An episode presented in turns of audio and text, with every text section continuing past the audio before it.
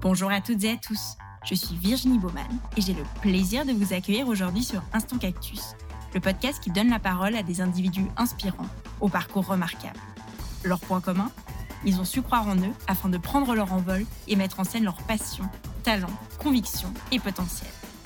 Au-delà d'une simple valorisation de ces vécus passionnants, Instant Cactus se veut aussi une exploration des réflexions et questionnements qui ont jalonné leur chemin. En espérant que leurs parcours et leurs mots vous insuffle l'envie de prendre votre envol. Je vous souhaite une très belle écoute. Pour ce nouvel épisode, j'ai le plaisir de discuter avec Léonie Bischoff, autrice de bande dessinée et dessinatrice. Bonjour Léonie, bienvenue sur Instant Cactus. Bonjour. Alors pour commencer, est-ce que tu peux te présenter et nous raconter un petit peu ton parcours? Comment est née ta vocation et comment est-ce que tu es devenue dessinatrice et autrice de bande dessinée? Oui, alors je suis née à Genève euh, en 81. J'ai passé une maturité artistique à deux Saussure. Et ensuite, j'ai fait des études à, Bruxelles, à l'Institut Saint-Luc. Et j'ai l'impression que ma vocation pour le dessin, elle est venue vraiment très jeune. Euh, j'ai toujours beaucoup aimé euh, dessiner et lire. C'était vraiment mes deux grandes passions. J'étais une enfant assez solitaire, pas du tout sportive. J'aimais pas trop qu'on me force à, sortir. Et du coup, mes parents m'ont donné pas mal d'outils, de livres, de... ils avaient un intérêt pour tout ce qui était euh, bricolage, euh, manuel. Enfin, donc ma sœur et moi, on a grandi dans un environnement assez propice à, la création. Et on a vraiment toutes les deux d'ailleurs euh, gardé ce goût-là. Et beaucoup de gens me disent ah mais moi aussi je dessinais avant, mais j'ai arrêté quand j'étais ado. Et moi j'ai jamais arrêté en fait. C'était aussi un moyen en cours de, ça m'aidait à suivre en fait, de gribouiller ce qui était assez mal compris à l'époque. Je crois que ça l'est un peu mieux maintenant. Mais oui, j'ai toujours dessiné dans les marges, j'ai toujours eu des petits carnets à, côté et j'ai beaucoup recopié dans des livres d'art, dans des BD. Mon apprentissage en enfance et en adolescence passait beaucoup par la copie. C'était vraiment des sortes de coups de cœur pour des cases de BD ou des dessins, des tableaux et qui, m'obsédait un peu et que j'essayais de reproduire. Et ça me permettait comme ça, sans le savoir, mais d'explorer différentes techniques euh, pour essayer d'obtenir le même résultat et euh, de manière euh, complètement tâtonnante. Et des fois avec des découvertes chouettes, pas mal de frustration aussi. Je me souviens que je me mettais assez fort en colère, enfant ou même ado, quand j'arrivais pas à faire ce que j'essayais de faire. Mais ça m'a jamais découragée. Et puis ça permet d'affiner ton style, j'imagine aussi au, fur et à mesure des années et des essais. Oui, tout à fait. Alors, on va prendre ton parcours dans l'ordre chronologique inverse pour le coup et commencer par euh, évoquer ce roman graphique qui a été publié euh, il y a peu, en 2020, qui est Anaïs Nin sur la mer des mensonges et qui retrace le parcours d'une femme qui s'émancipe par l'écriture et l'exploration de sa sensualité. Alors, avant que tu nous expliques euh, toute la conception, l'histoire qui est Anaïs Nin, je voulais te demander une, question de débutant pour les incultes que nous sommes. Est-ce que tu peux nous expliquer quelles sont les différences entre la bande dessinée d'une part et le roman graphique d'autre part? Ok, oui, c'est un peu une vaste question, qui est un peu une question piège, parce que j'ai l'impression que pas mal de gens croient que roman graphique, ça signifie une bande dessinée qui soit adaptée d'un roman. En fait, c'est pas ça le, terme de base. C'est un terme qui vient des États-Unis où il faut resituer qu'aux États-Unis, il n'y a pas de mot un peu neutre comme bande dessinée qui décrit juste ce que c'est. Les BD, avant que le terme roman graphique soit inventé, s'appelait comic books. Et il y a du coup un aspect très enfantin et humoristique dans ce nom je crois que c'est dans les années 60-70, autour de Will Eisner. Je ne sais pas si c'est lui qui l'a inventé ou si ça a été utilisé pour qualifier son travail. Mais du coup, c'était de la BD sérieuse et pour adultes. Des sortes de récits plus en longueur où on explorait peut-être plus la psychologie des personnages, ce genre de choses. Et c'est hum, un terme qui a beaucoup été utilisé pour euh, un peu redorer l'image de la bande dessinée, lui donner euh, ses lettres de noblesse, si on veut, essayer de le sortir de la catégorie de divertissement pour petits garçons. Et effectivement, on voit bah, depuis une cinquantaine d'années de plus en plus de formes de bande dessinée très originales qui respectent les codes de la BD plus ou moins, mais qui surtout vont raconter des histoires aussi profondes, aussi belles que celles qu'on peut trouver dans un roman et pas juste des aventures divertissantes. Donc c'est un terme que j'aime bien, même s'il peut être un peu snob, il est quand même moins prétentieux que art séquentiel. Oui, absolument. Mais je crois qu'il nous manque peut-être encore un mot parfait. Et j'ai l'impression qu'en français, bande dessinée, finalement, c'est pas si mal. Oui, c'est neutre. Parce que c'est assez neutre, ça englobe plein de choses. Et puis après, on peut voilà, s'intéresser aux différentes facettes. Exactement. Alors, quelques mots pour revenir à Naïs Nin. Est-ce que tu peux nous dire qui elle est pour celles et ceux qui ne la connaissent pas? Oui, en fait, elle est assez méconnue, à part pour justement sa réputation sulfureuse et une aura comme ça de soufre autour d'elle. Mais c'était simplement une, enfin simplement pas du tout. C'était une, une, femme qui a vécu entre 1903 et 1977 entre la France et les États-Unis, un petit peu à Cuba aussi. Elle a été écrivaine et la plus grosse partie de son œuvre, c'était des journaux intimes, qui étaient au départ pas faits pour être publiés. Elle écrivait en parallèle des romans, assez courts souvent. Et puis, petit à petit, au fur et à mesure de sa vie, elle s'est rendue compte que son vrai gros œuvre, c'était ce journal intime qui était en fait très, très riche, très précieux et une sorte de témoignage de son époque et de sa vie intérieure et extérieure qui est tout à fait passionnant et qui retrace bah, surtout la période à laquelle je me suis intéressée, c'est les années fin des années 20, début des années 30, dans le Paris un peu mythique d'entre-deux-guerres avec les artistes, Montmartre, toute cette vie vraiment de, de bohème et donc, elle apporte un témoignage sur cette époque-là. Et ensuite, sur le restant de sa vie, elle va surtout vivre aux États-Unis. Aussi avoir un regard très intéressant sur tout le monde de l'art, de la psychanalyse. Et voilà, apporter vraiment un, témoignage sur, sur son époque et sur ses combats en tant que femme et qu'écrivaine. Et elle est tout à fait passionnante. Tu le disais à l'instant, les qualificatifs pour la décrire sont très nombreux. Femme caméléon, écrivaine sulfureuse, tu le disais à l'instant, menteuse inspirée, même peut-être un peu. Comment est-ce que toi, tu l'as découverte et peut-être qu'est-ce qui t'a touché et inspiré dans sa personnalité, mais aussi son histoire? Oui, j'ai découvert un peu en deux temps. Une première fois à travers ses récits érotiques qui m'ont pas spécialement plu, mais qui m'ont intriguée. Et j'avais retenu son nom. Et une deuxième fois, quand j'étais étudiante en bande dessinée ou sur le marché opus à plein palais, je suis tombée sur des volumes des journaux. Alors, il faut savoir qu'il existe plusieurs versions de ces journaux, des versions expurgées, des versions non expurgées. C'est pas forcément les mêmes textes ou pas tels quels qui sont dans les versions anglaises ou traduites en français. Elle écrivait principalement en anglais, même si elle était francophone aussi. Et donc, j'ai eu la chance de tomber sur les volumes des journaux qui concernent la période dont je parle dans mon album, et qui sont, à mon avis, vraiment la période la plus facile pour rentrer dans son écriture. Donc, j'aurais peut-être pas eu ce même coup de cœur euh, si j'étais tombée sur une autre période. C'était vraiment un coup de chance. Et ce qui m'a captivée, il y, y a, vraiment plusieurs choses, mais je pense que c'était cette voix qui avait l'air justement tellement intime parce qu'à la base, ces journaux, elle ne les écrivait pas pour être publiés, même si elle les a retravaillés après. Il y a quelque chose d'extrêmement authentique, d'extrêmement euh, presque impudique, parce qu'on est comme si on était dans sa tête. C'est des choses qu'elle montrait à personne ou très rarement. Donc j'ai été très très touchée par cette voix. Je me retrouvais un peu dans, dans ces combats. C'est une période où elle n'est pas encore vraiment affirmée en tant qu'écrivaine. Elle se cherche beaucoup. Elle est très frustrée souvent.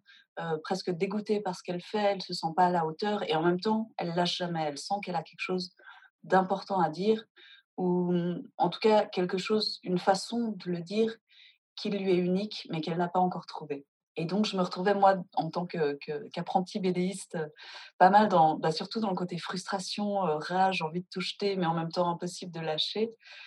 Et une autre facette de sa personnalité qui m'a beaucoup parlé, c'était sa quête amoureuse, sa quête de sensualité. Anaïs Nin a été mariée assez jeune à un homme qui était tout à fait, tout à fait charmant et tout à fait amoureux d'elle, qui s'appelait Hugo, qui était banquier et qui, était, qui avait quand même des côtés poétiques. Il écrivait aussi des carnets, il jouait de la guitare, il dessinait un peu, mais il devait quand même passer sa vie à la banque pour, pour gagner leur vie. Il l'a entretenu toute sa vie il a même par moments entretenu la mère et le frère d'Anaïs.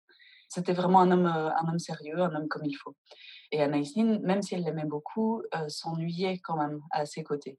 Et s'ennuyait créativement et s'ennuyait euh, sensuellement aussi. Ils étaient tous les deux vierges à leur mariage. Il faut imaginer ce que pouvaient être les notions d'éducation sexuelle ouais, C'était notre époque. déjà qu'aujourd'hui, c'est pas glorieux sur tout ce qui est au-delà du médical et du contraceptif. Et pourtant, elle a l'intuition, euh, comme, un peu comme avec l'écriture, elle est frustrée, mais elle ne lâche pas l'affaire. Elle a l'intuition qu'il existe une sensualité plus magique, plus belle, plus communicative.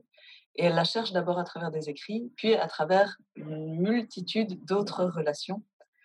On sait plus ou moins que son mari en était conscient, acceptait la chose, par surtout un désir de la voir, elle, s'épanouir. Il avait ce sens une sorte de générosité d'autres l'ont appelé un sens du sacrifice, mais de, se dire, OK, mon, mon épouse a besoin d'explorer pour grandir, pour vivre, pour ne pas justement se recroqueviller dans une vie qui ne lui convient pas.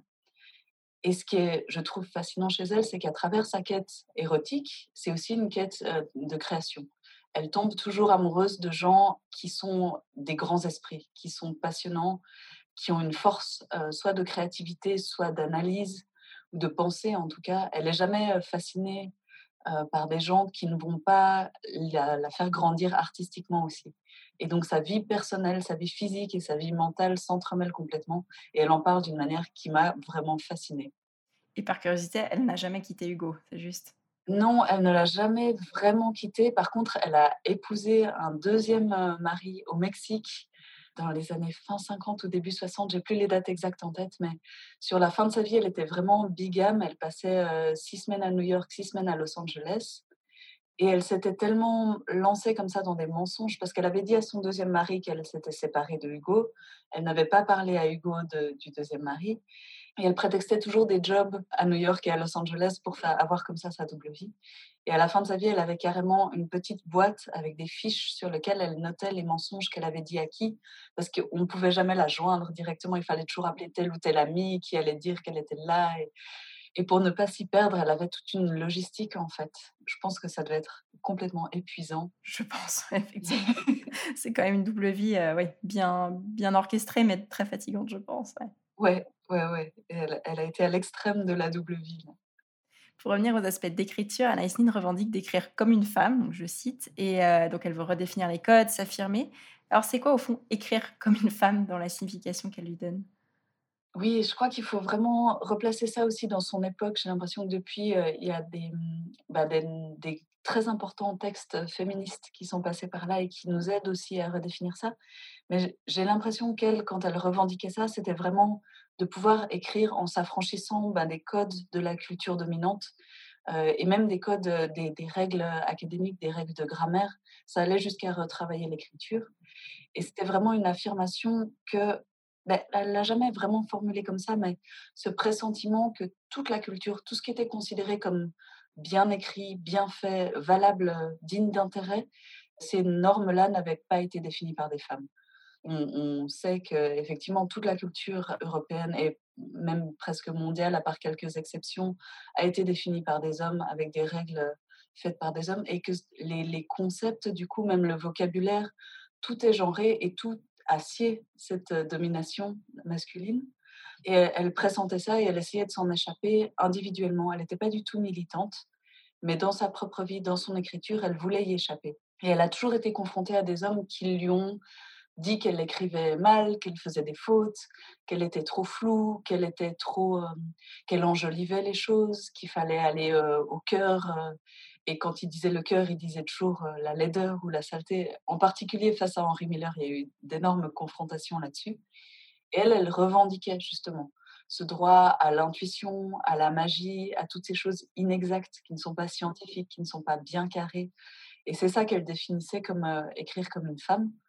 Après, moi personnellement, vu d'aujourd'hui et ayant lu, par exemple récemment, j'ai lu le texte de Monique Wittig, La pensée straight, qui parle justement bah, de, la dialectique, qui parle de l'omniprésence de cette domination masculine et de l'injonction à l'hétéronormativité aussi.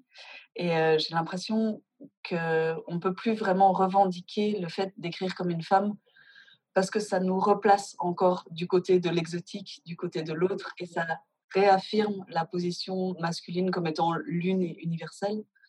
Et moi, quand on me demande si j'écris comme une femme, c'est une question qui me pose problème maintenant parce qu'on ne la pose jamais à un homme, parce qu'on considère que c'est la norme. Et je me suis rendu compte qu'aussi, on, par exemple, on ne me demande jamais si j'écris comme une blanche ou comme une hétérote, parce que c'est la norme, donc on ne me pose pas cette question. Mais bien sûr que j'écris comme tout ça, vu que j'ai grandi dans une société qui me considère comme tout ça.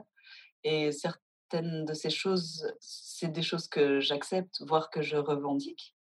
Mais il y en a d'autres qui sont juste des données et qui ne me qualifient en rien. Et mon, vécu fait que j'écris comme je suis, comme pour n'importe quel écrivain ou écrivaine. Et donc c'est une question qui, à mon avis, ne devrait plus avoir lieu d'être, mais c'est encore le cas parce qu'on n'est pas sorti de cette domination. Malheureusement, non. Et c'est vrai qu'écrire comme une femme ou comme peu importe quoi, ça ramène toujours à une notion de minorité, en guillemets, ou de catégorie à part. C'est ça. Cette particularité qui, du coup, fait que toutes les femmes seraient un tout. C'est le mythe de la femme. Est-ce que j'écris comme la femme? Non, évidemment. Et la femme n'existe pas, c'est une construction. Et effectivement, il y a quelque chose d'inquiétant, je trouve, parfois, dans une façon d'être un peu girl power en réclamant alors, je ne critique pas du tout, par exemple, l'usage du corps ou l'usage de la sexualité comme un, comme un outil de démantèlement. Ça, je pense que c'est absolument valable. Mais par contre, il y a une sorte de complaisance à réclamer que c'est magnifique d'être une femme, avec cette idée, justement, de nouveau universelle de ce que devrait être une femme. Et que si ça veut dire mettre du maquillage et des talons hauts, euh, alors qu'il y a toute une, il y a toute une diversité de profils dans la femme, comme il y a toute une diversité de profils dans l'homme. Et encore là, c'est très binaire ce qu'on dit, c'est homme-femme, mais il y a toute une diversité de profils. En plus, voilà, c'est le point suivant que je voulais aborder, c'est que maintenant, heureusement, on a une époque où on peut petit à petit sortir de ces notions super binaires et de se dire que tout ça, c'est du construit culturel, social, et qu'en fait, une, une, expression de soi authentique n'a pas forcément besoin de passer par euh, cette catégorisation et ouais, j'ai l'impression qu'on a une époque passionnante pour ça. Il y a beaucoup de backlash, beaucoup de résistance, mais les, choses avancent et en grande partie grâce aux réseaux sociaux euh, qui ne sont pas dominés par des gros groupes industriels. Enfin, ils le sont, mais il y a quand même une, voix, une parole. Oui, il y a une liberté de parole qui est authentique, mmh. qui peut passer et qui fait tellement avancer les choses. Et je suis heureuse d'être là pour le voir. Absolument. Et, c'est vrai que par rapport au langage, ben là, j'ai d'ailleurs un épisode que j'enregistre bientôt euh, avec un invité. On va parler de langage épicène, enfin de langue neutre, inclusive, qui est un sujet que je trouve passionnant et qui a plein de résistance de tous les côtés. Et c'est même, je fais la parenthèse, mais l'autre jour, je, parlais de toi, je disais que j'allais t'interviewer et je disais, oui, elle est autrice de bande dessinée. On m'a repris, on m'a dit, on dit pas autrice. Ah, mais moi, je dis autrice. Mais oui, et j'ai été lire d'ailleurs après coup et j'ai vu que c'était un débat auprès de l'Académie française. Académie française très masculine, on en revient à ce que tu disais tout à l'heure. Donc, Enfin voilà, il y a plein de choses qui sont très normatives. Mmh. Et je pense que le fait qu'il y ait une telle résistance face à l'écriture inclusive montre bien que le langage fait partie des, armes et de l'oppression et de la libération. Et que travailler là-dessus, c'est pas du tout anodin. Et pareil, en, effectivement, dans le milieu de la bande dessinée, le mot autrice, c'est encore un gros sujet de blague, mais la construction grammaticale, la racine latine, euh, autrice, elle est, elle est valable. C'est comme acteur, actrice. Et elle existait. Mmh. Voilà. Mmh. elle existait en plus dans des textes plus anciens jusqu'à ce que ces messieurs de l'Académie fassent un tri dans les métiers qui étaient valables pour les femmes et ceux qui ne l'étaient pas. Et ces mots ont disparu, pas par magie, mais bien par une volonté d'exclure les femmes de certaines catégories professionnelles. Donc oui, le revendiquer, c'est politique aussi. Complètement. Et c'est ce que j'ai découvert, c'est que le terme existait avant. Beaucoup de ces termes dont on nous dit aujourd'hui, ah non, ça m'arrache les oreilles, tout ça, c'est des termes qui existaient, on les a juste fait disparaître. Et il y a des façons d'y réagir qui sont incroyables et presque comiques. Et on en revient à ce truc d'essayer de, rabaisser quand Moi, on m'a dit plusieurs fois Ah, autrice, ça sonne comme autiste. Ça, pour le coup, c'est vraiment bas de gamme. Enfin, c'est vraiment. C'est vraiment. En plus, c'est insultant pour les personnes qui ne sont pas. Il y a les neurotypiques et les neuroatypiques. Ah, oui, oui voilà. atypiques. Pardon. Mmh. Mon vocabulaire inclusif sur ces notions-là n'est pas encore au point. Mais oui, non, effectivement, au final, c'est insultant pour tout le monde. Et puis surtout, c'est une, une, comparaison, enfin une image qui, qui ne fait aucun sens. J'ai l'impression que c'est plus un, un manque d'arguments et de vocabulaire pour un petit peu euh, étouffer, euh, étouffer le débat. Et comme si ça allait nous faire euh, renoncer à utiliser un mot, et en, se servant en plus de quelque chose qui est une particularité et en la rabaissant. Enfin, c'est vraiment... Oui, c'est très réducteur. Oui. Ouais. Je reviens à Anaïs Nin, justement. Euh, je lisais un petit peu les différentes critiques revues euh, sur ce roman graphique. Le magazine Marie-Claire commentait ton travail, justement, en disant La sensualité d'Anaïs Nin sans voyeurisme, en toute poésie et fluidité. Alors, je voulais te demander comment est-ce qu'on parle de sexualité, justement, en dessin, tout en gardant cet aspect poétique et, fluide? Ouais, ça a été une grande, grande question pour moi, parce que justement, comme Anaïs Nin est déjà trop connue à mon goût pour son aspect érotique et pas assez pour le reste de son travail, je voulais vraiment pas que mon album soit perçu comme un album érotique. Parce qu'en plus, en bande dessinée, il y a assez peu de BD érotiques qui soient pas justement vraiment du gros male à but masturbatoire, euh, avec ben, des, dessins qui sont parfois très beaux. Hein. Je pense à, Manara, je, respecte totalement son talent de dessinateur, mais c'est vraiment une vision de la sexualité qui me rebute un peu et je pense qu'on peut vraiment faire mieux en BD. il y a eu des choses depuis, évidemment, mais je voulais vraiment éviter que ma BD soit classée dans le rayon BD pour adultes. Donc finalement, j'ai été par très petites touches sur l'érotisme, alors qu'effectivement, certains passages des textes d'Anaïs Nin euh, se, prêtaient à ce qu'on l'exploite plus, ce côté-là, mais j'ai vraiment fait ce choix de ne pas enfoncer le clou sur, euh, sur cet aspect de son œuvre. Et donc, je voulais quand même arriver à faire passer des scènes de sexualité qui soient euh, enthousiasmantes, qui fassent ressentir quelque chose, même si ce n'était pas de l'excitation, mais au moins une sorte d'enflammement ou quelque chose, plus la sensation qu'on a quand on est euh, en train de tomber amoureux ou d'être passionnément attiré par quelqu'un.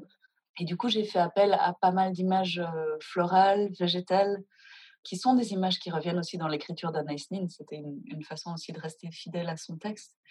Et plus d'évoquer bah, l'éclosion, la montée de la sève, des choses très organiques qui nous ramènent à une, euh, à une nature de, oui, plus, plus animale, plus naturel, on va dire, même si c'est un mot que j'aime pas trop, mais quelque chose qui soit au niveau des sensations et moins de l'intellect. Enfin, c'est quelque chose de ce goût-là que j'essayais de faire passer.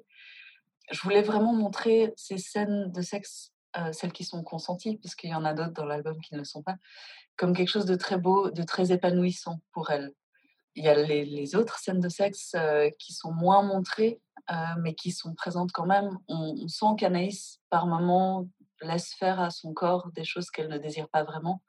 Et elle a des mots que j'ai trouvé euh, moi, très choquants et que j'ai retranscrit. Il y en a que j'ai retranscrit tel quel, comme à un moment, elle dit Je lui devais bien ça, quand elle parle d'un éditeur chez qui elle a éveillé du désir et du coup, elle se sent responsable. Et elle le laisse alors se frotter entre ses cuisses, pas la pénétrer, mais se faire jouir sur ses cuisses parce qu'elle elle se sent responsable de son désir. Et il y a vraiment cette intégration de la responsabilité des femmes euh, du désir et du coup de l'assouvissement du désir des hommes qui participent de la culture du viol dans laquelle on est encore malheureusement aujourd'hui. Et je trouvais ça intéressant de le montrer aussi. Mais c'est des scènes que j'avais moins envie de mettre en valeur. Là, je suis plus sur le texte et sur des regards, beaucoup son visage à elle qui est euh, un peu hors de la situation. Le suggérer plutôt que l'explicite. Ouais. Mmh. Et quand c'est des scènes consenties, à ce moment-là, on est beaucoup plus dans les corps et moins dans les visages. Justement, tu parlais de scènes consenties, pas consenties. Je voulais te parler de la scène de l'inceste dans cet ouvrage, qui est particulièrement marquante, évidemment, puisque je pense que c'est un des tabous ultimes dans notre, dans notre société. Donc, je voulais te demander, écrire, d'écrire et puis de dessiner l'inceste, ça doit être un exercice, en guillemets, créatif, artistique et même humain qui doit être assez difficile. Comment est-ce que tu as abordé cette scène? Ça a vraiment été la, scène la plus dure à découper. Je crois que j'ai quatre ou cinq versions au storyboard. Elle m'a pris une bonne semaine alors que je l'anticipais déjà. Enfin, c'est un passage dans ces journaux qui est. Alors, je résume peut-être juste pour les, les, gens qui ne connaissent pas cet épisode de sa vie. Anaïs Nin, enfant, a été abusée par son père. Elle en a parlé euh, plus tard à ses psys. C'est assez clair qu'il a vraiment abusé d'elle. Elle a été incestée par son père. Et à l'âge adulte, après ne pas l'avoir vue pendant 20 ans, il faut savoir, pardon, je précise encore qu'elle était fascinée par ce père. Ses parents se sont séparés et son journal intime, qui a été donc l'œuvre de sa vie, a commencé à la base comme étant des lettres à son père, qu'elle écrivait depuis le navire qui les emmenait, sa mère et ses frères elle, à New York, après que ses parents se soient séparés. Sa mère ne les a pas laissés les envoyer et petit à petit, c'est devenu son journal.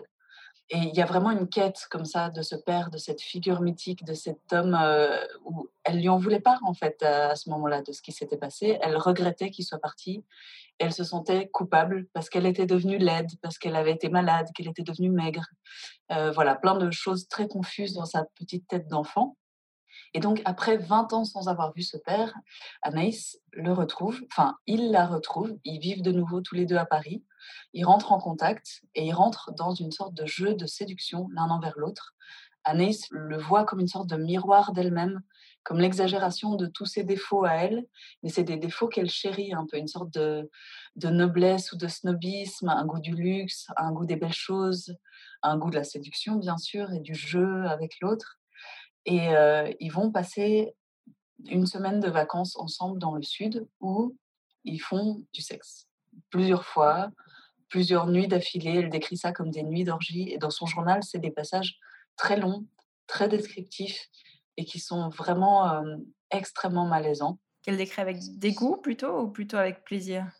Alors justement, c'est ça qui est très perturbant, c'est qu'il y a vraiment une sorte de, de scission en elle, où d'un côté, elle décrit vraiment avec fascination la virilité, la puissance et les gestes de son père, vraiment dans le détail, comme si elle prenait plaisir à, à, revivre ça. Oui, à, enfoncer le clou sur, sur le... Et elle utilise des mots comme mon consentement est sans limite. Donc là, elle revendique un consentement à ses actes. Et en même temps, une phrase sur deux presque, il y a une notion d'horreur, d'être figé, d'être bah, dans l'état de sidération qui est bien connu maintenant des gens qui parlent avec des victimes d'inceste. C'est vraiment un état où on est comme hors de soi. On n'habite plus son corps, c'est un état de choc. Et donc, elle est vraiment dans ces deux états à la fois. Et c'est euh, des passages qui sont très durs à lire et qui ont été euh, effectivement très, très durs à mettre en scène parce que mon but n'était pas du tout de choquer les lectrices, mais en même temps, c'est une part tellement importante de sa vie et un tabou, comme on disait, tellement ultime qu'elle a osé franchir au nom de la quête d'elle-même et d'avancer dans sa psychologie que je ne pouvais pas euh, faire l'impasse là-dessus. Donc j'ai choisi de la mettre en scène en utilisant une sorte de négatif où c'est toujours le même trait coloré, mais au lieu d'être sur un fond blanc ou clair, il est là du coup sur un fond presque noir. Donc pour moi, c'était une sorte de, de montrer justement qu'elle est hors d'elle-même, qu'elle est comme passée de l'autre côté du miroir et qu'il y a une sorte de paralysie où elle se regarde agir, mais de loin, et où elle, euh, elle dit des mots qui ne sont pas forcément en accord avec ce qu'elle ressent. C'est comme si elle essaye de se persuader elle-même de certaines choses.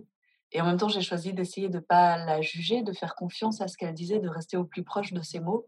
Voilà, mais c'était vraiment un, un, passage vraiment pas facile du tout.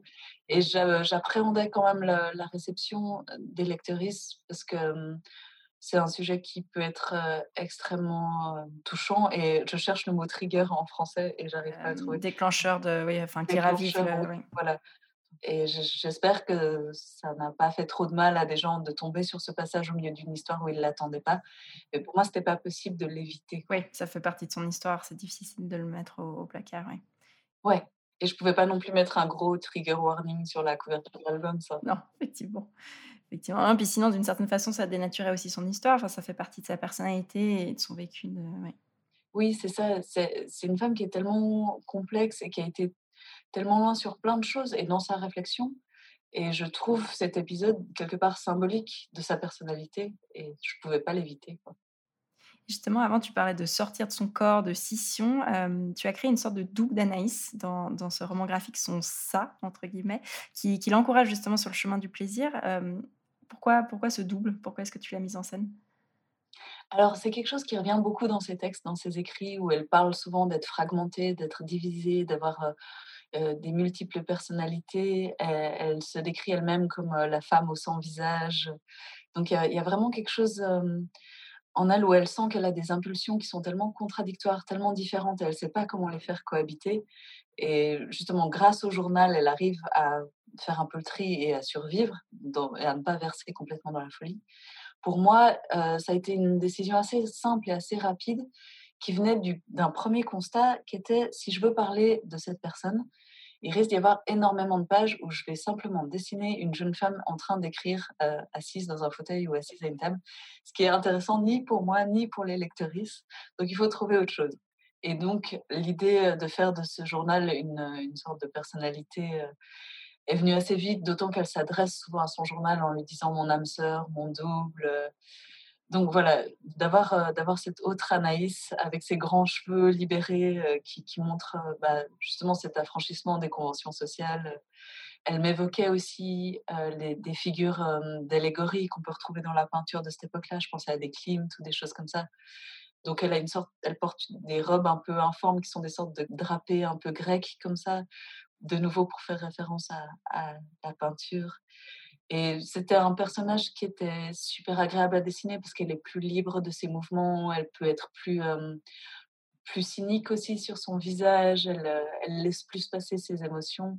C'est un peu le, le, mauvais diable, mais en même temps, c'est aussi la, la, ligne de survie d'Anaïs où si elle n'avait pas, si elle n'arrivait pas à écouter ces côtés-là d'elle-même, on sent qu'elle se serait simplement éteinte et résignée à ce rôle comme beaucoup de femmes bourgeoises de cette époque-là ont fait. Et, de, femmes au foyer. Et ont parfois du coup fait appel aux drogues ou à l'alcool pour supporter cette condition. Anaïs se gardait très prudente face aux drogues et à l'alcool. Elle fréquentait beaucoup de gens qui en consommaient elle-même voulait toujours rester lucide pour pouvoir ensuite raconter, écrire. Et euh, elle était très, très prudente là-dessus. Elle avait d'autres échappatoires, on dit, mais peut-être, mais, pas la drogue. Elle appelle son journal euh, Mon opium, ma drogue. Euh, ouais. Ah, c'est intéressant. Et, est-ce que tu penses justement que, parler de sexualité et de désir en tant que femme, surtout à cette époque, c'était une sorte d'acte politique? Complètement. Mais je pense en fait que ça l'est encore aujourd'hui, parce que j'ai l'impression que le clivage, même si on le travaille dans, plein de cercles, on y travaille, mais il y a encore plein de gens pour qui les notions de genre, c'est absolument inentendable, ça doit être banni de l'école. Enfin, on est loin d'avoir acquis, enfin, c'est loin d'être accepté. Oui, c'est pas accepté encore, j'écoute beaucoup La Poudre, le podcast de Lorraine Bastide, et dans, la, dans l'intro, elle dit en tant que femme, dire je, c'est toujours politique. Et je pense que oui, ça le reste encore. Et D'autant plus quand il s'agit de parler de sexualité et de désir, où pendant tellement longtemps la femme a été réduite au statut d'objet, au statut d'organe reproducteur, et oser affirmer un désir, et encore pire, des désirs pour des personnes différentes. Anaïs Nin avait aussi des attirances euh, très fortes pour des femmes. Donc oui, oser revendiquer le, désir, bien sûr que c'est politique. À son époque, c'était même dangereux. Maintenant, ça peut encore l'être si on pense au, harcèlement sur Internet qui fait quand même des gros dommages psychologiques, voire dans des carrières, voire dans des familles.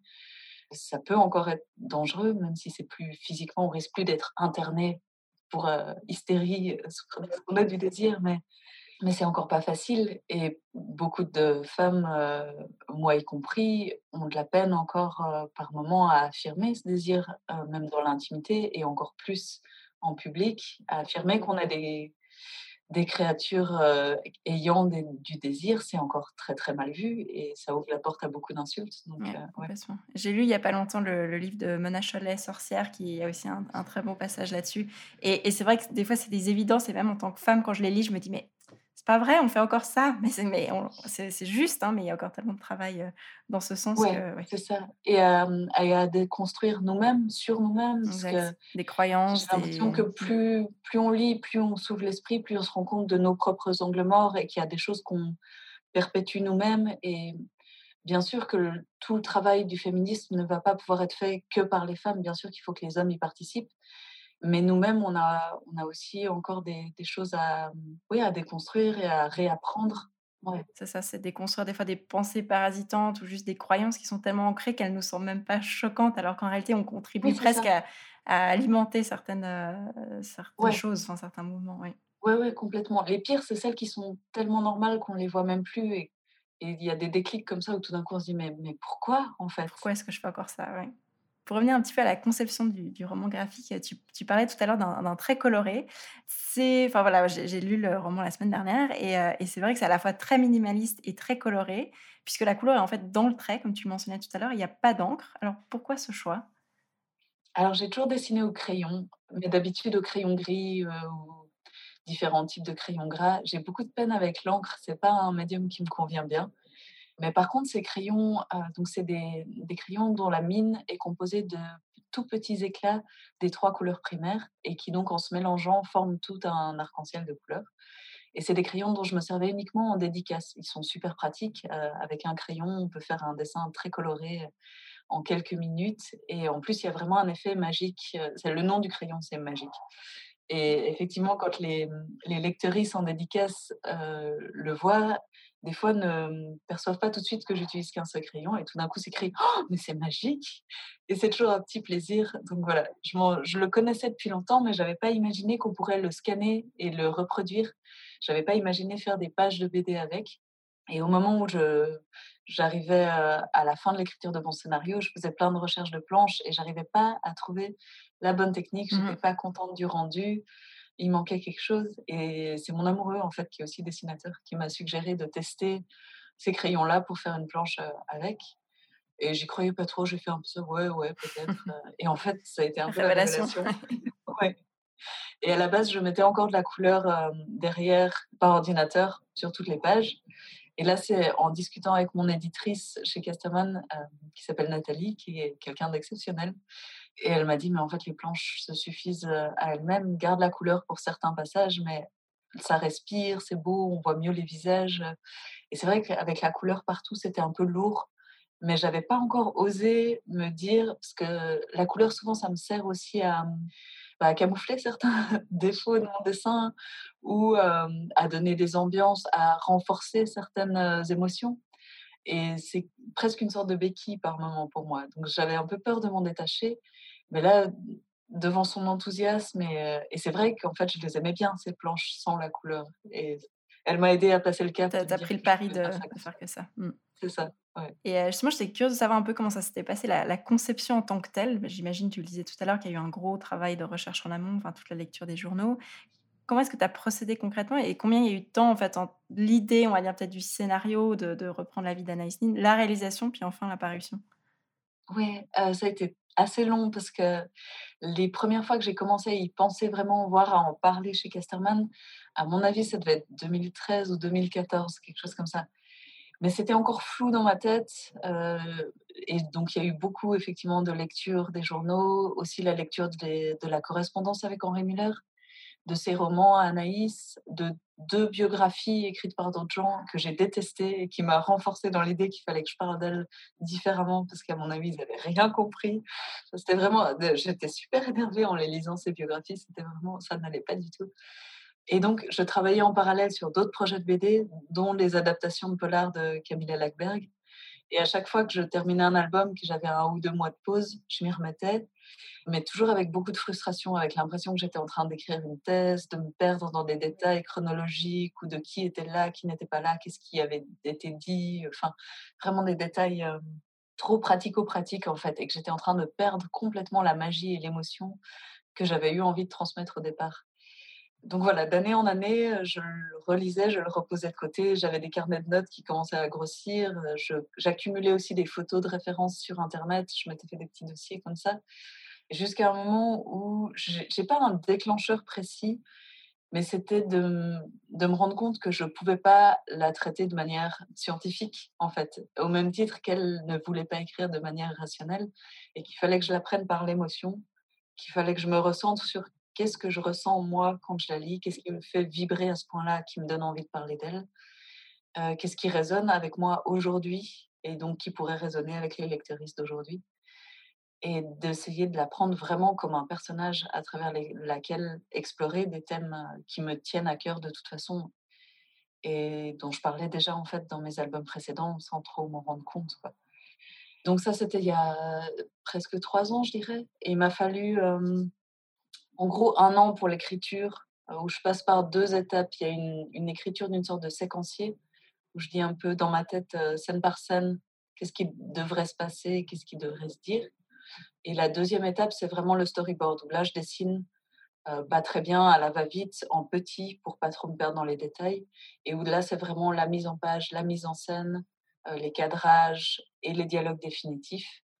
Donc là, il y a eu un an, un an et demi pour toute cette phase d'écriture et ensuite un an pour la réalisation des planches elles-mêmes. Donc c'est un travail de longue haleine. Ouais, ça a été long, ça a été très intense et surtout bah, l'année de réalisation des planches, 170 pages. Moi, je dessine pas vite, donc ça, c'était des grosses journées. Et en même temps, ça s'est fini. Enfin, c'était pendant le premier confinement de l'année passée. Donc, la fin de l'album, il y avait une sorte de concentration que j'avais jamais connue, en fait, où il n'y avait plus aucune distraction. Et finalement, ça m'a été plutôt bénéfique. Et ça m'évitait, comme j'étais très occupée, de trop penser à ce qui était en train de se passer dans le monde et de trop m'inquiéter non plus. Donc finalement, je ne l'ai pas si mal vécu, mais c'était très particulier du coup. Vraiment l'impression d'être un peu en ermite. Euh, ouais. Uniquement en tête à tête avec Anaïs du coup. Oui, mmh. c'est ça. Et justement, tu as quand même passé pas mal d'années de ta vie un peu en tête à tête euh, avec Anaïs Est-ce qu'à force aussi de parler d'elle, comme on le fait aujourd'hui, parce que je crois que ça fait en tout cas 40 minutes qu'on parle d'Anaïs est-ce qu'au final, tu la détestes pas un peu, ce personnage qui, qui finit par prendre toute la place, ou bien d'une certaine façon, elle fait partie de toi aussi? Non, je la déteste pas du tout. Il y a, même à la lecture de ces journaux, il y a des moments où elle mérite, il y a des moments où je je la comprends pas, il y a des moments où, où j'aurais envie de la gifler pour la secouer. Ou... Mais par contre, il y a quelque chose en moi qui fait que je n'arrive pas à la juger sur ses choix, même les choses où des gens l'ont trouvé condamnable ou immoral ou tout ça. Je, non, moi je la juge pas. Je comprends sa logique interne à elle en fait, même si c'est pas la mienne. Et du coup, non, je la déteste pas du tout. Et je suis vraiment, en fait, même pas lassée d'elle. Ce qui est chouette, c'est que je me suis gardée aussi certaines parties de ses journaux quand elle est un peu plus âgée, que j'ai pas encore lu dans le texte. J'ai que survolé pour savoir ce qui se passait. Mais il y a encore toute une partie de son œuvre dans laquelle je me plongerai un peu plus tard quand tout ça sera retombé. C'est vrai que là, je sature un petit peu. J'ai envie de lire des gens, des féministes plus récentes, plus proches de ce qu'on est en train de vivre. Mais je sais que je me replongerai dans le reste de son œuvre avec plaisir parce que je, je pense que c'est une sorte de, de marraine ou quelque chose comme ça qui va m'accompagner probablement toute ma vie. J'ai quand même beaucoup d'admiration pour elle, même si, bien sûr, qu'on vit dans une autre époque. Bien sûr que je ne pense pas qu'il faille vivre comme elle, euh, même si elle est inspirante sur plein de choses. Il y a plein de choses qu'on peut faire différemment aujourd'hui, heureusement. Mais, euh, mais sa force et son feu continuent à m'inspirer. C'est très joliment dit. et, euh, et, justement, bah, ton roman, enfin, Nice a été récompensé et primé à plusieurs reprises. Comment est-ce que tu vis cette notoriété? Parce évidemment, tu as fait d'autres choses avant qui ont été aussi euh, bien mises en valeur, mais ça, je pense que c'est particulièrement euh, très valorisé en 2020. Comment est-ce que tu vis cette notoriété? Est-ce que c'est stimulant, au contraire paralysant? Comment ça se passe? Alors pour le moment, c'est surtout c'est paralysant dans le sens où la promo n'en finit pas, ce qui m'était jamais arrivé en fait. Pour moi, la promo, j'avais envisagé ça comme aller trois, quatre festivals, une dizaine de librairies et deux, trois interviews. Et là, en fait, ça fait depuis le mois d'août que je suis sollicitée pour plein de choses. Et, mais c'est super intéressant parce que c'est du coup des interviews qui vont aussi beaucoup plus loin, comme ce qu'on est en train de faire là maintenant. J'avais jamais eu droit à ça avant. Et alors, par contre, je me sens toujours un petit peu gênée parce que les gens souvent me demandent de parler d'Anaïs comme si j'étais une experte et justement, je ne le suis pas, vu que j'aurais été bien incapable d'écrire une thèse sur elle. Alors, pour le moment, c'est vrai que j'ai de la peine à me mettre à la suite de mes projets et que ça commence à devenir frustrant. Mais en même temps, c'est un album que j'ai porté en moi tellement longtemps et c'est vraiment un incroyable plaisir et vraiment une surprise de voir à quel point il est bien reçu, à quel point bah, justement je suis sollicitée pour en parler et comme les gens résonnent avec cet album et c'est quand même très jouissif. J'imagine. ouais, ouais, ouais. J'imagine. Et, pour parler de tes autres travaux, justement, tu mentionnais tout à l'heure les adaptations des, des polars suédois de Camilla Läckberg. Qu'est-ce qui t'a mené au polar? C'est très différent quand même de, ce que tu entrepris avec oui, Anaïs Nin. Oui, oui. Est-ce que tu avais une raison particulière ou c'était voilà, une opportunité qui s'est présentée à ce moment-là? C'était plus un travail de commande en fait. C'est mon éditeur Casterman qui m'avait proposé de faire ces adaptations. J'étais pas fan des romans euh, de Camilla Lackberg, je dois avouer. Je suis pas une grande lectrice de polar et je sais pas si c'est la traduction, mais je trouvais pas son écriture vraiment passionnante. Mais quelque part, avec le scénariste Olivier Boquet, ça nous a presque soulagé de nous dire, OK, bah, l'écriture en elle-même, elle n'est pas incroyable. Par contre, l'histoire est touchante, les personnages sont touchants, et ça nous permet de la raconter un peu à notre manière. Donc, c'était plus facile, quelque part, de se détacher du texte. Et travailler avec lui, ça a été vraiment une expérience hyper euh, constructive pour moi. J'ai vraiment beaucoup appris sur l'écriture du scénario, parce que hum, l'école que j'ai faite était beaucoup plus axée sur le dessin que le scénario. Et je sentais, j'avais déjà écrit deux albums toute seule avant, mais je sentais que c'était une souffrance, une torture à chaque fois que je savais pas par quel bout m'y prendre et que vraiment c'était, j'étais perdue quoi. Je me noyais à chaque fois dans un verre d'eau. Et en ayant travaillé sur les polars avec Olivier, bah, je lisais les romans moi aussi. Je voyais comment il les démontait et il les remontait ensuite pour en faire de la BD. Et ça m'a vraiment beaucoup appris. Je pense que mon scénario sur Anaïsine a beaucoup gagné grâce à mon expérience avant. Et, est-ce qu'aujourd'hui, tu dirais que tu as un, style ou une technique qui est à toi, enfin ta patte Est-ce que tu retrouves des choses entre Anaïs Nin et, ses adaptations de polar ou c'est un style très distinct pour toi? C'est pas très distinct dans le sens où, en fait, j'ai l'impression que mon dessin, je cherche quand même toujours à le faire progresser. J'en suis pas encore vraiment contente et je cherche à le, à le transformer un peu de projet en projet, suivant ce que je travaille, suivant le public euh, auquel je m'adresse.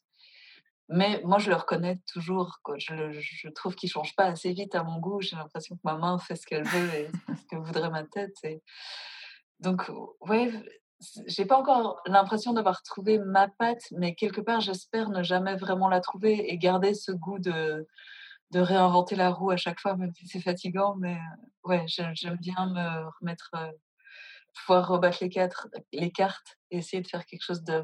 Je sais que c'est jamais vraiment nouveau parce que j'ai un style de base qui est, qui est en moi, mais d'essayer de l'interpréter différemment, parfois en changeant d'outil aussi, comme ça a été le cas là, pour découvrir des nouvelles choses. Et, et ça évite de s'ennuyer aussi.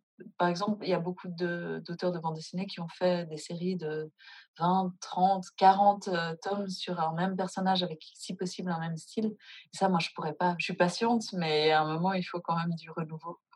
Oui, et puis de l'exploration, comme tu disais, pour juste pas s'ennuyer, aussi aller se chercher soi-même dans, dans, ce renouveau. Et, ouais, être excité par ce qu'on fait. Et En fait, il y a un côté artisanat que j'aime beaucoup dans la BD, mais euh, s'il n'y a pas un peu d'inventivité ou de, de, mélange, de patouillage pour essayer de trouver quelque chose de nouveau, au moins une fois de temps en temps euh, sur un début de projet, je crois que je ne pourrais pas faire euh, toute ma vie juste le côté exécutante de commande avec un style bien précis.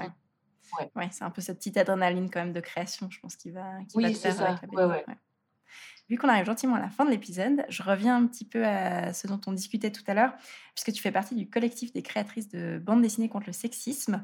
J'ai découvert ça via ton site internet, j'encourage tout le monde à aller le visiter d'ailleurs. Est-ce que tu peux nous en dire un peu plus? Alors je reviens vraiment à ce qu'on disait tout à l'heure, mais notamment sur les formes que prend le sexisme dans le monde de la bande dessinée.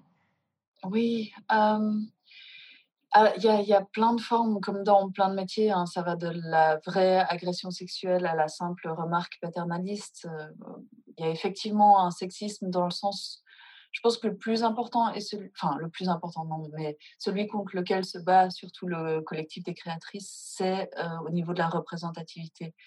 Parce qu'on sait, grâce à des études tout à fait sérieuses de recensement, qu'on est plus ou moins 30% d'autrices, entre 28 et 30% d'autrices dans le métier. Seulement dans les festivals, les prix, les magazines, toute forme de mise en avant, on est complètement sous-représenté. Et le, collectif est né en 2016 au moment où Angoulême, donc pour sa sélection des grands prix chaque année, a 30 nominés. Et cette année-là, il n'y avait pas une seule femme. Donc les grands prix, c'est des prix qui récompensent l'ensemble d'une carrière, c'est pas juste un album il aurait pu se trouver qu'aucune femme n'avait fait un bon album dans cette année-là. Exact, mais, là, c'était sur la durée. Mmh. de carrière, voilà.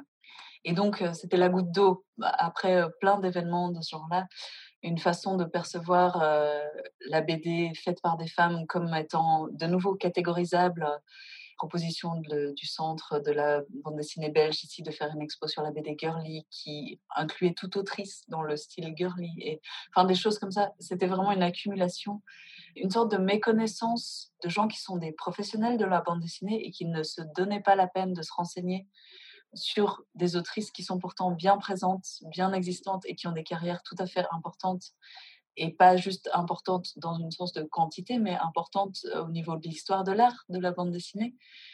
Et voilà, c'est vraiment lutter pour cette reconnaissance que la bande dessinée écrite par des femmes n'est pas une niche qui ne s'adresse qu'aux femmes, et qui du coup ne vaudrait pas l'intérêt de ces messieurs des institutions. Enfin voilà, c'est surtout à ce niveau-là qu'il est particulier au monde de la BD, on va dire au monde de l'art en général. Mais après, les, formes de sexisme qui se retrouvent dans tout corps de métier sont malheureusement évidemment aussi présents en bande dessinée. Moi, on m'a souvent prise pour euh, la coloriste ou euh, l'assistante d'édition ou l'attachée de presse euh, quand je passais derrière la table à un festival. Que ça vienne de libraires, de lecteurs, d'autres auteurs. Et ça va mieux plus je vieillis, mais quand j'étais jeune, c'était vraiment. Euh, et alors, du coup, au, moment où ils comprennent qu'on est une autrice, il y a une sorte d'attention un peu malsaine qui, tout d'un coup, se focus. Euh, parce qu'en plus, mon physique correspond euh, relativement aux normes de beauté européennes. Alors, du coup, je deviens le centre d'intérêt de tous ces auteurs bedonnants qui croient euh, avoir l'air malin en disant qu'ils sont trop contents d'échapper à Bobonne le, temps d'un festival, comme si cracher sur leur femme allait leur donner virilité à mes yeux. Enfin, voilà, des, choses comme ça qui sont pathétiques en fait, qui sont très très récurrentes en festival. écoute, j'apprends des choses. C'est vrai que on n'a pas du tout cette, euh, cette vision-là, mais qui se retrouve aussi dans d'autres métiers, comme tu le disais. Mais chaque, euh, chaque métier après a ses spécificités dues aux rencontres et au contexte. Oui, et c'est vrai que le lieu du festival BD est quelque chose d'assez particulier et que c'était un entre-soi un peu entre couilles jusqu'à il n'y a pas longtemps. Et il y en a certains qui le prennent très mal que des filles ou des femmes se retrouvent à s'immiscer là-dedans. Mmh. Voilà, et du coup, ils doivent faire attention à ce qu'ils disent, les pauvres. Terrible. Ça les rend très, très tristes. Merci beaucoup, Léanie. Euh, on est à la fin. Je voulais te demander si tu avais des, des, projets que tu voulais nous partager. Alors, tu nous as dit que tu étais à fond dans la promotion, donc peut-être les projets pour ce moment sont en pause, je ne sais pas, mais si tu as envie de partager quelque chose.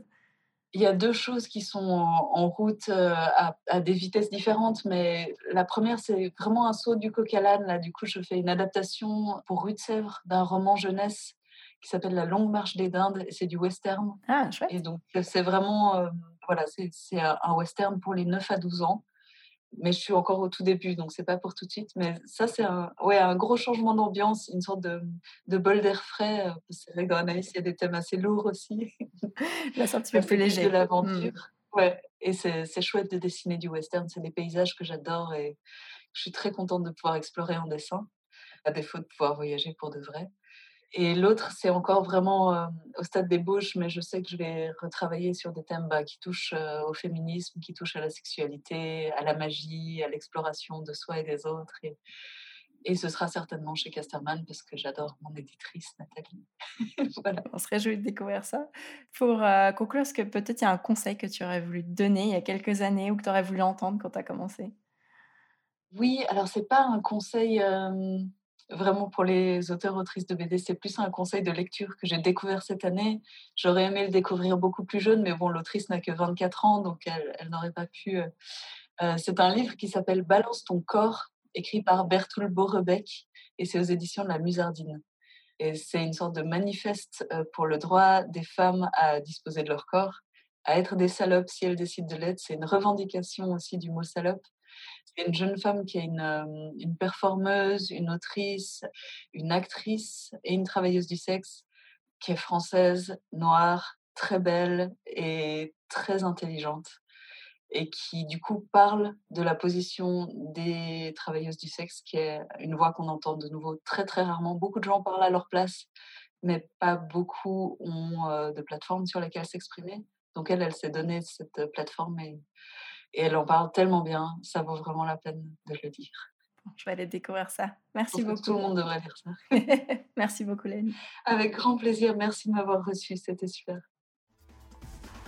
On arrive ainsi à la fin de cet épisode. J'espère qu'il vous a plu. Vous pouvez retrouver le podcast et les références de cet épisode sur le site instantcactus.com ainsi que sur les réseaux sociaux. Un grand merci à toutes et à tous pour votre écoute et je vous donne rendez-vous pour le prochain épisode.